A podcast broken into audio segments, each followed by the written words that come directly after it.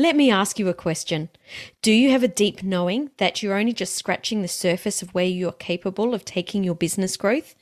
Are you successful but have some invisible hurdles that are slowing you down?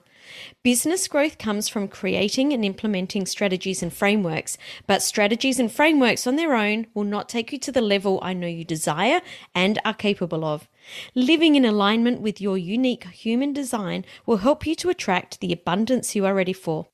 And I've just created a free guide to help you understand your unique human design blueprint. It's called the Human Design Advantage, and you can get your copy over at samanthariley.global forward slash advantage. Thoughts create feelings, feelings create actions, actions create results. We need to go all the way back to the thoughts and see where that originating thought is coming from and really reprogram. I was going to say reprogram that thought, but it's really a belief.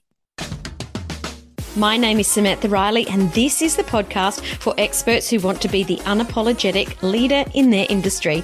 We're going to share the latest business growth, marketing, and leadership strategies, as well as discussing how you can use your human design to create success in business and life, inside and out.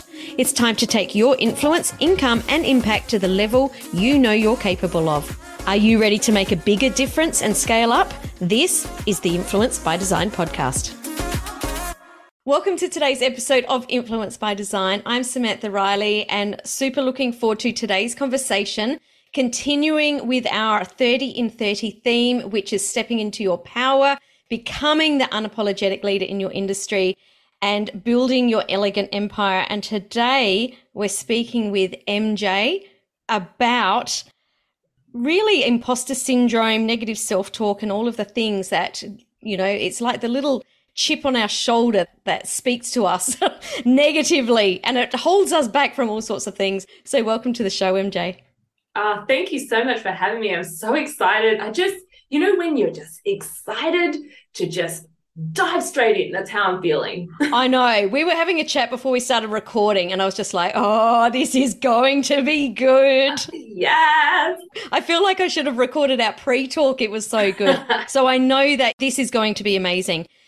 Before we start, I'd love you to tell our listeners exactly or a little bit of how you got to where you are and what you do now.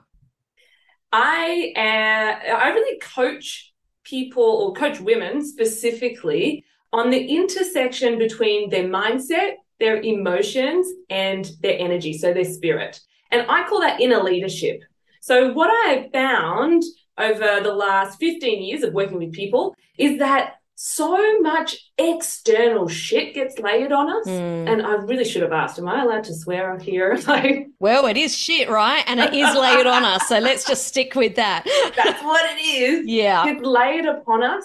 And particularly women and successful women within business, we really have so many external societal expectations that are really put onto us things that get lathered on when we become business owners and when all of this life happens. Mm-hmm. And really, what I help women get back to is their core and leading from within instead of leading from outside, mm. from the external sources. Mm. And so that really does mean understanding how your mindset works, how your emotions work, and how your spirit works to elevate all of that.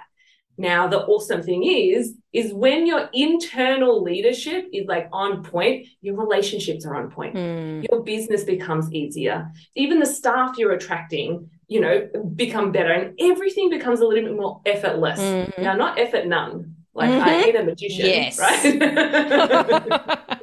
but a little bit more in flow. And I think most people are familiar with that flow. So that's the way that I coach, but it comes from 15 years of building businesses, from seven years of working in corporate HR. So I'm not just talking about fluffiness and, you know, nice esoteric concepts. And it's really about the practicalities of how you implement inner leadership in your life. Mm. Now, just a little bit extra here. I am a medium. So my superpower is really reading people's energy and to allow that coaching to come specifically to them. So I have heaps of fun. And that's what got me to exactly where I am now. The reading of energy, but the implementation. That's how I've created business after business. That's how I keep on doing what I do. Mm. Do you know what I love about business now in this time is that I think that the world is finally ready to understand that business and some of these spiritual practices can come together.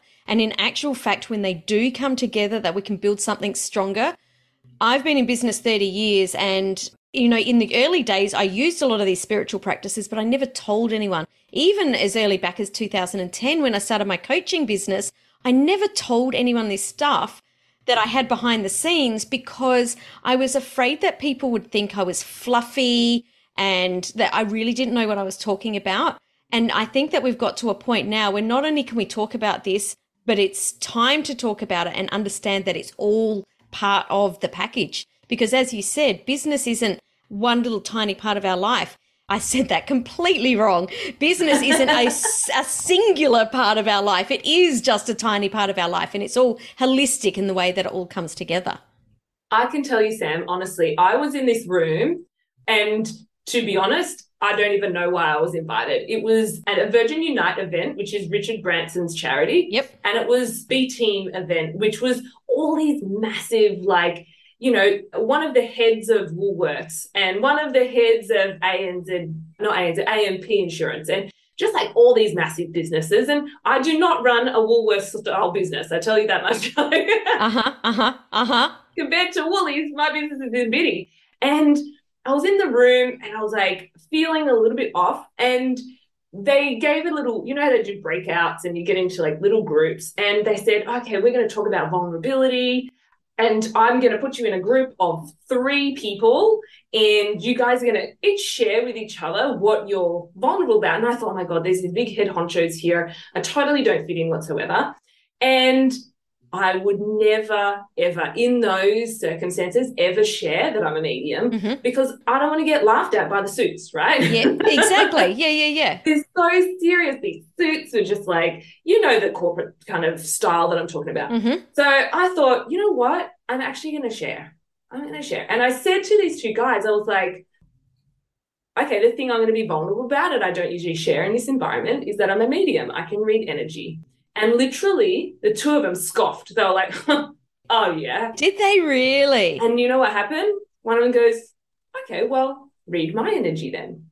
And I looked at him, I went, bap, bap, bap, this is where the problem is. I can see you doing this and this in your personal life. Here is an issue. And I looked at the next one and I read it and they were what? yeah, they would have been so, oh my goodness. You would have completely taken the mask away. A hundred percent to the point that after that session happened, and one of these people were actually they were on the stage at the event, uh-huh. so they were seen as even as an authority in that yes. kind of event space. He did not let me leave the room, and he tried to for an hour and a half. He talked my ear off about how the fuck are you doing that? Like, yeah, yeah. And so, yeah, when you realize that everything is energy, then you can start to actually like implement some really cool things and get invited to cool places and do cool things and and live a life where we're not all putting on our suit and putting on our mask and yeah we're just going to turn up and you know conform to what everyone else thinks is right. Yep. so i agree with you. Even in that environment which is you know it was a bit ballsy let's face it to be that vulnerable there you can really get some positivity when people start to open their mind. Yeah totally. Let's talk imposter syndrome because it's interesting that you were just sharing that story then. And I'll bet that those masks were up a lot and nice and tightly yep. because there was a little bit of imposter syndrome there. Absolutely for me. Oh my God. And look, I also think that everybody at some stage of their life has imposter syndrome. So if any of our listeners here are thinking, oh my God, this is just me and I don't deserve to be here. And here's the big one that you know when it's imposter syndrome, it's like, I'm going to get found out. Mm, mm-hmm. my God, they're going to realize that whatever the thing is. So for me in that instance was that they're going to find out I'm just a little itty bitty baby business compared to everyone else. Uh-huh. I don't deserve to be here. And the reality is that's all just a story we're saying in our head. 100%. 100%. all a story. And if we really peel back the layers and understand from like a cognitive perspective or even from a mindset perspective that thoughts create feelings, feelings create actions, actions create results. We need to go all the way back to the thoughts and see where that originating thought is coming from and really reprogram. I was going to say reprogram that thought, but it's really a belief. Mm-hmm, mm-hmm. Reprogram that belief. I don't deserve. I'm not enough. I can't be here. They're going to find me out. And really, that originate or that originating belief is I am not enough. Before we delve into that and start there, I really would love to know your take on this. Do you feel like, and this might sound a little bit odd, but play with me. Mhm. Do you feel like imposter syndrome is a positive thing or a negative thing? I don't know if I believe either. Uh huh. I think por qué no les dos, like one of both. um, Yep. and I think that it depends on how you use the energy. Mm And this comes from any mindset work, to be honest.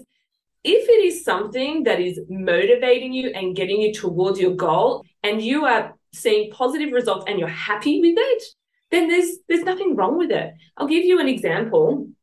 One of the businesses I own helps pre-med students become doctors. Mhm. And I was on the phone with one of my students, and she said, I have to get in this year. And I was like, Yeah, tell me why. Mm. Why do you have to get in? She goes, Because I'm a nurse and I want to prove to those other doctors that I can do it because I don't want to take their crap anymore. I need to, like, I need to shove it in their face that I can do it. hmm. Mm And I went, That's great. That's really good motivation for now. Don't get rid of that. But also acknowledge that that is not going to be fulfilling when you get to that goal hmm. Mm if that's the sole reason you're doing it. So it can be both. Same thing with imposter syndrome. If that gets you learning more, doing more, helping more people, gets your your voice out there, then let's harness that. But also realize that there are effects that may not be positive that come with that too. Yeah, yeah. And I guess that's why I asked the question because I really wanted people to open their mind up to some different ideas because I think that it's really easy to get caught. I've got imposter syndrome. Let's go in this downward spiral of I'm not good enough instead of I've got imposter syndrome. Okay, what's the story that I'm telling myself and how do I get myself out of it? So I really wanted to sort of get people to open up and go, okay, I feel this. Let's do something about it. Because this conversation is not about wallowing in a feeling, because that's not positive and it's not actually a better word. It's not productive. Yes. And I always think, you know, what's your bounce back rate? Because we all get there. Uh huh. Like, I am not immune to this. Everybody feels these feelings, but it's like, are we spending one minute, one hour, one day, one month, one year there? And if you're spending a minute or an hour, even a day, like, great, feel it. But let's measure that bounce back rate to get back on track. Because when you start to feel that way for a month Mhm. or six months or a year, that starts to be ingrained in your personality Totally. and that becomes who you are. Yep. And that is not a positive thing. You don't want imposter syndrome to be, or lack of confidence to really be your life. Like, that ain't fun. Totally.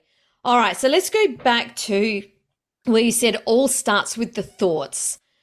Can you tell us about, you know, once we discover what this thought is, what do we then do with it?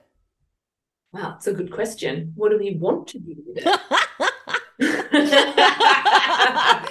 it's all a choice. And I say that really specifically because if you feel as though you have imposter syndrome, the first and most important thing you need to do is decide if you want to keep it or not. Mm, And this becomes like a fulfilling prophecy in terms of when you're in a resourceful state and you're like, cool, I want to make a change, then you find a way to make a change. mm, If you're like, oh, I want to wallow in this and I want to feel this, then you're never going to do anything. To me, with imposter syndrome, there are things that you can do long term and there's things you can do short term. Mhm. So if I look short term, just to get the quick fix, you know, if you're in that moment, if you're in, you're walking into that meeting or whatever, Mhm. the easiest thing that I have found is just writing down a list of shit that you've done really well and reminding ourselves of it. mm, mm-hmm. Like, I once had a coach that told me, okay, from the age of 10 onwards, write every single achievement you've ever had. Wow. And I was just like, Jesus. when you actually say it like that, because you know, you can get caught thinking, oh, you know, it's not that much. But when the first thought that I had was, whoa, that's a lot, which is not normally the same thought that I have, right? Absolutely. And so, what we want to do is in that moment, this is a quick win, right? This isn't going to last long term. It's like we're just going to rip the band aid, get it over and done with, do the meeting, and get into the meeting in a resourceful state. Like, let's start to list it all out and then just remind yourself. You could even, you don't need to do it from the age of 10, but you could even go, okay, in the last week, what's some cool shit that I've done? Mm. And remind yourself because we forget. We really do. What do they say the stats are? It's like you need 10 positive things to counteract the one negative thing. Wow. So that's particularly right with like feedback online, for example. So you could have like 10 people going, Oh my God, this is the most amazing post you've ever done. And then one person goes, Well, I don't agree. And that's all you think you like remember. Yeah, that hits hard. That's what you remember. Absolutely. So that's like a short term, okay, let's just remind ourselves. In terms of the long term, I think there is a mindset shift around growth and fixed mindsets. So, a fixed mindset is when things are black and white and you either have it or you don't have it, or you're good or you're bad, and there's no in between. And I actually see this a lot with kind of my 20 ish year old clients where they're like, I'm smart enough or I'm not smart enough. Mm-hmm, mm-hmm. I'm good at business or I'm not good at business. Mm-hmm. And that fixed mindset is not a resourceful state. Mm. I call that fixed mindset really unresourceful because there's nothing you can do to change. Mm-hmm. When we cultivate a growth mindset around, okay, it doesn't matter what, I'm going to find a solution mm-hmm. and I can, and you have these beliefs around, I can always grow to get better and I can always grow and find my way out then that's a super resourceful state. Mm. But moving from here to here, like that's all it is is a decision. And it comes back to do you want to change the imposter syndrome or not? Mm. And catching yourself when you're in that fixed state, labeling it and going, right now, I see myself as a having a fixed mindset. I need to move across to a more resourceful growth mindset state of mind. Mm-hmm. Mm-hmm making that decision to go, yeah, okay, I'm going to cross that. I'm going to draw a line in the sand. I'm going to cross over. I want to make that change. I'd love you to talk about the fear to be able to do that because it's fine to say, yeah, I'm going to do it. But we're actually humans having a human experience and all these emotions come up. And some people say it is as simple as just making that step. Mm-hmm but depending on what our triggers are and what position, like what's happening around us, that can be easier or harder at any given time. What are some of the resourceful ways that we can tap into what we have within us to be able to make that step across the threshold? I think the first step is really just understanding what the fear is. And often it's just labeling the fear and seeing where it lives within our body. Because like we have these bodies, let's bloody use them. We're so stuck in our head. Yeah. Oh, I like that. That's a quotable, that one right there. I love it. I just feel like we're so stuck in our head and we're thinking all the time and we're going off on these little tangents. And it's like, oh, yeah, that's right. I have two hands and two feet and, you know, I'm going to be fine. Uh-huh. So uh-huh. if we can acknowledge, okay, what is the fear? Let's put a label on it and then be able to go, okay, where is it living within my body? Now, I work with the chakra system. And so often energy centers or colors give us an insight. It's just a way of kind of understanding what energy lives within us, mm-hmm. helps us to understand what is the core underlying belief system or energy that someone's holding. Mm. And once we understand what that is, we don't even need to know where it came from. Who cares where it came from? We can start to deal with the beliefs that have gotten us into that fearful state.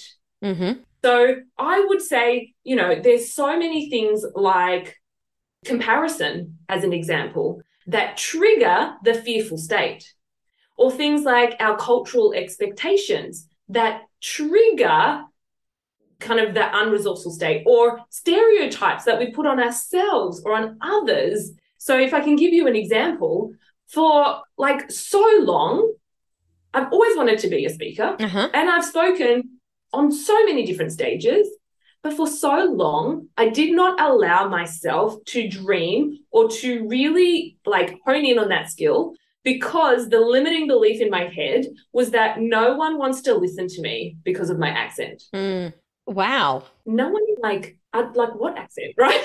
That's exactly what I'm thinking. like, but the fear was so I don't come from, you know, uh, really rich parents or from the nicest part in of town. Come from southeast Sydney or southwest Sydney, I should say, and you know, it was a little bit of a ghetto sometimes. Right? and so I have developed this accent, which, you know, if you're a Sydney sider, you're like, oh, yeah, she does sound like she comes from, you know, Southwest Sydney. Uh-huh, uh-huh. But I had put this fear that I was going to get judged around what my accent was. Mm. That was my fear and my limiting belief. Now, there's one thing that shattered it, and it was gaining evidence that that my accent does not hold anyone, me or anyone else, back from delivering impactful, motivating, engaging, inspiring talks. Mm-hmm. I was at an event and this like beautiful girl with a hijab came on and she grew up in the same area that I did. And she came on and she had the thickest accent. Mm-hmm. Like, God bless her because she was my greatest teacher in terms of speaking because she came on and she was like, How are you guys going? like, at this like super like polished corporate event. And I was like, if she can do it, I can do it. Totally. That's amazing. And it was shattered. So, really, the environment sometimes helps us to either shatter those ceilings or those fears or those limiting beliefs, or the opposite, it confirms it for us. Mm-hmm. Mm-hmm. So, cultivating an environment that enables you to move into the direction of whatever your goal is is super important. I say this with social media, mm-hmm. With your friends, your family, your cultural expectations. Mm-hmm. You know, I grew up where, you know, when I went to university, one of the boys said to me, Why are you going to university? You're just going to get married and have babies anyway. no, no, no, no, no, no, no. Cultural expectations. That's where I grew up. Yeah. You know, and so I need to remove myself from that and engage in an area where I'm like, I have a brain, I have a voice, I want to make a difference. Mm-hmm. And so I had, there was no way that I could grow in that environment. Mm-hmm. Let's talk about that environment a little bit more because I think that this, it's my belief that this is one of the most, this is like almost like the top of the food chain that we need to be in the right environment to do, you know, we're talking about lots of techniques and lots of, you know, tactics and different things. But if you're not in the right environment, it's, it is so hard and almost impossible to be able to get yourself out of these things. Now, the people that are listening to this podcast are very aware of that. They've already put themselves in good environment. They understand the importance of an inner circle. They understand all the importance of this. However, what are some of the other the pieces of this environment that they may not even be aware of? And the second part of this is how can they then cultivate that bank of evidence? Because I think it's really easy to to be making changes and not notice that the changes are being made. Mm-hmm. You know, I kind of just indoctrinate myself. And I call it indoctrination because it's like basically I put propaganda in. so that's a, all the things that actually I, I cultivate the environment by choosing what podcasts I listen to, what rules I put around my business.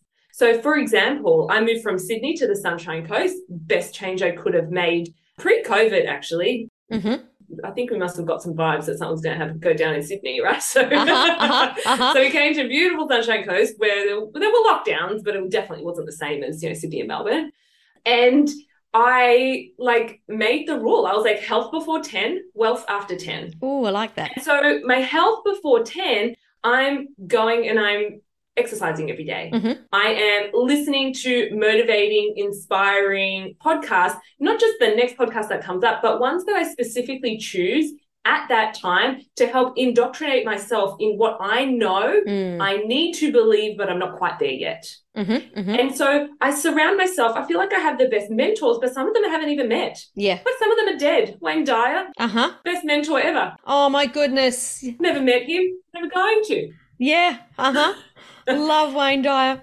Love him. Same with Louise Hay, like Mhm. huge mega fan here. Uh huh. But just because they're not here, it doesn't mean that I can't indoctrinate myself with that message. Mm-hmm. But what people don't realize, I think the step before creating the environment is knowing what you want specifically. Mm. Because I knew what I needed was to get out of the chatter of Sydney, the busyness of Sydney, the energy of Sydney, so that I could actually look within and have the time to stop and assess what do I actually fucking want? Mm. What do I Mhm. want? Because I had this from my mom, I had this from my mother-in-law, I had this from my, you know, people in my business, I had this from, you know, other, just like all these different things. And until you truly stop and look within, and this is why I call it inner leadership, you can't really create that environment because you don't know where you're going.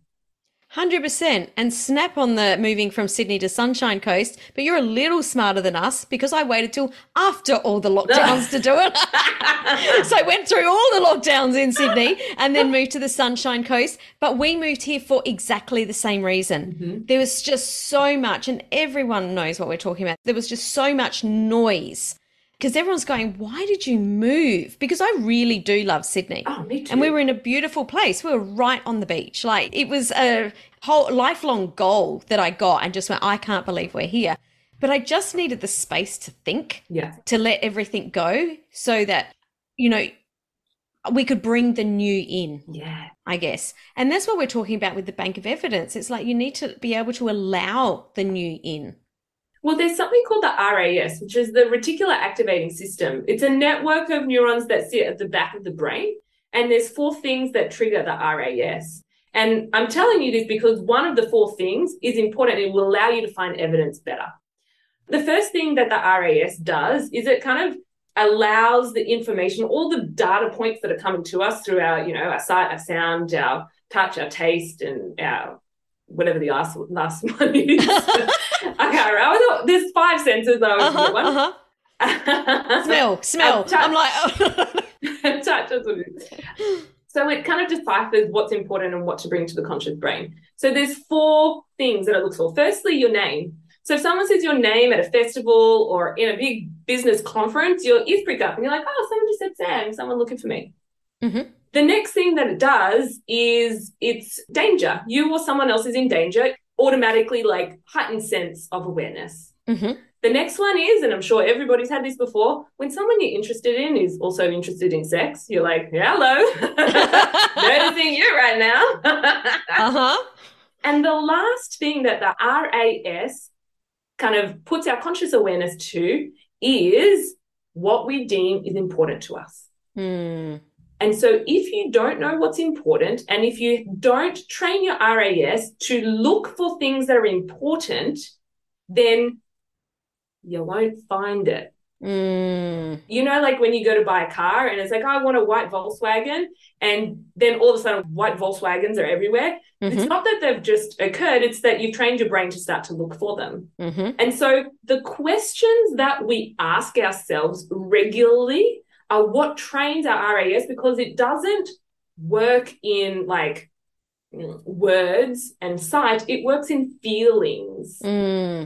And so when we bring up a feeling, when we ask a better question, it brings up a better feeling and allows us to notice the results that have all, always been there. Hmm.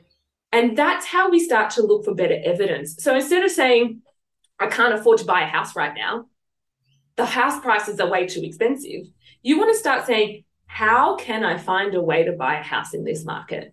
Mhm. How can I? And you start to have evidence coming towards you about, oh, all these creative ideas. I never thought about doing that. Oh, you can do vendor financing, you can do this, you can do that. Oh, look at that. It's all starting to come together. It might not be on day one, Yeah, of course. So finding that evidence through training the RAS about what's important means knowing inside, not what's important to everyone else. Mm. Let them deal with that. That's their own problem. Mhm. Mhm. but understanding, being still enough to know what you want, and then being diligent enough to pick up when your RAS has gone off and on stuff that you no longer deem important and training it. This is the number one theme that's coming up from every interview in this series that we're doing this month. You have to know what you want. It is the number one thing that has come up from every single person I've spoken to. And it's something I've always known, but it's very like, let's pay attention to that. If you don't know what you want, you can't get there. And I think, you know, we we live in this society where everybody talks about follow your passion, follow your bliss, all of that kind of stuff, but not everybody knows what that is. So I actually just encourage people to cultivate curiosity. Mm. Like instead of saying, I have to know everything now, which particularly if you've lived in this environment where we're comparing ourselves to Kim Kardashian on social media and all these cultural expectations of what a wife and a mother and a daughter looks like and all the stuff that we have going on, you might not know. And that's okay. Instead of berating yourself about it and going, oh, I don't know what my passion is. Oh my God we've got to start to say, okay, instead of going for my passion and knowing exactly what I want, because I've identified I don't know what I want, mm-hmm. how about I just get curious and try some shit? Mm-hmm. You know what? I did the funniest thing. I don't know if it's a bit controversial, but I was like, I'm going to follow my own curiosity. And I've never been a super religious person, but being a medium, I'm very spiritual. I know there's a higher source than us. I'm very happy to talk to anybody who wants to talk about it. And I thought, you know what? I'm going to go to a spiritualist church. Uh-huh. I'm like, cool. Basically, like the medium and we all do readings. This sounds like right up my alley. So I go to this local spiritualist church.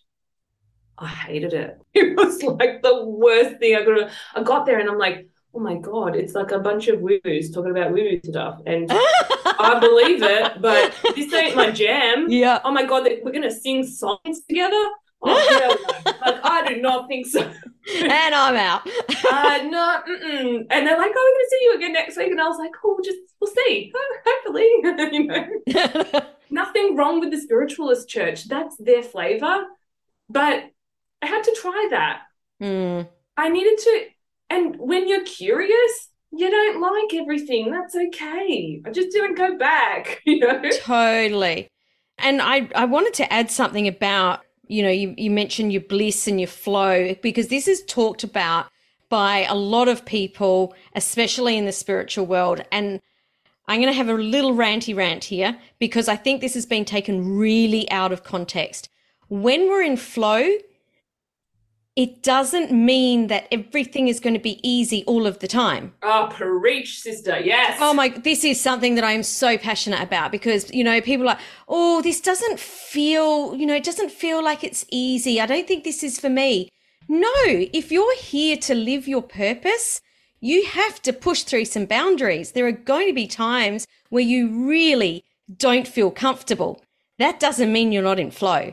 It just means you're not comfortable. And it is two very, very different things. So I'm glad that you picked up, you know, following your bliss because to be living our purpose and to follow our bliss doesn't mean it's going to feel blissful all the time. Doesn't mean it's going to feel easy all the time. And in actual fact, when you're really living your purpose, like really, really living your purpose, you are going to have to crack through the most amazing amount of boundaries to get to the level that you want to in this lifetime. Rant over. Oh, Paris. I am there with you, girl. I feel it. Yes. Yeah. Yeah. So MJ, for people that have loved this conversation and want to be immersed in your world even more, where can they go to find you and to connect with you? I would love for people to join me over in Facebook.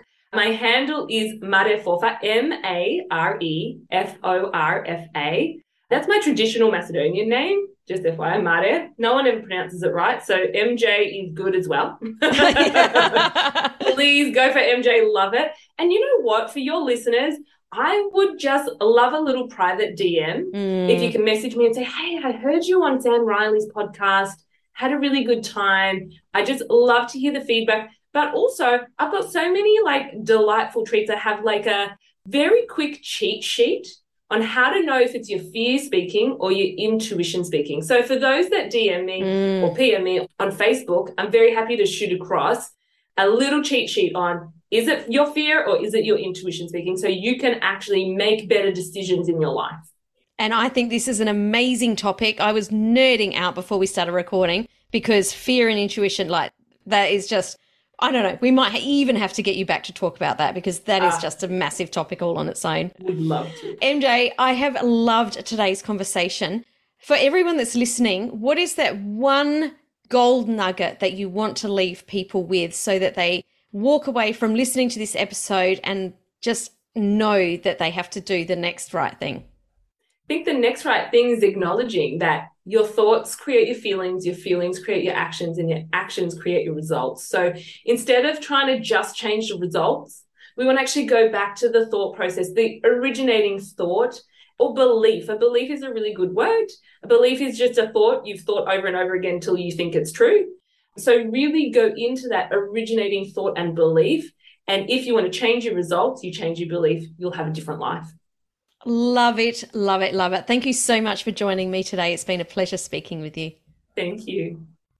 Thanks for joining me for this episode of the Influence by Design podcast. If you want more, head over to influencebydesignpodcast.com for the show notes and links to today's gifts and sponsors. And if you're looking to connect with other experts who are growing and scaling their business too, join us in the Coaches, Thought Leaders and Changemakers community on Facebook. The links are waiting for you over at influencebydesignpodcast.com.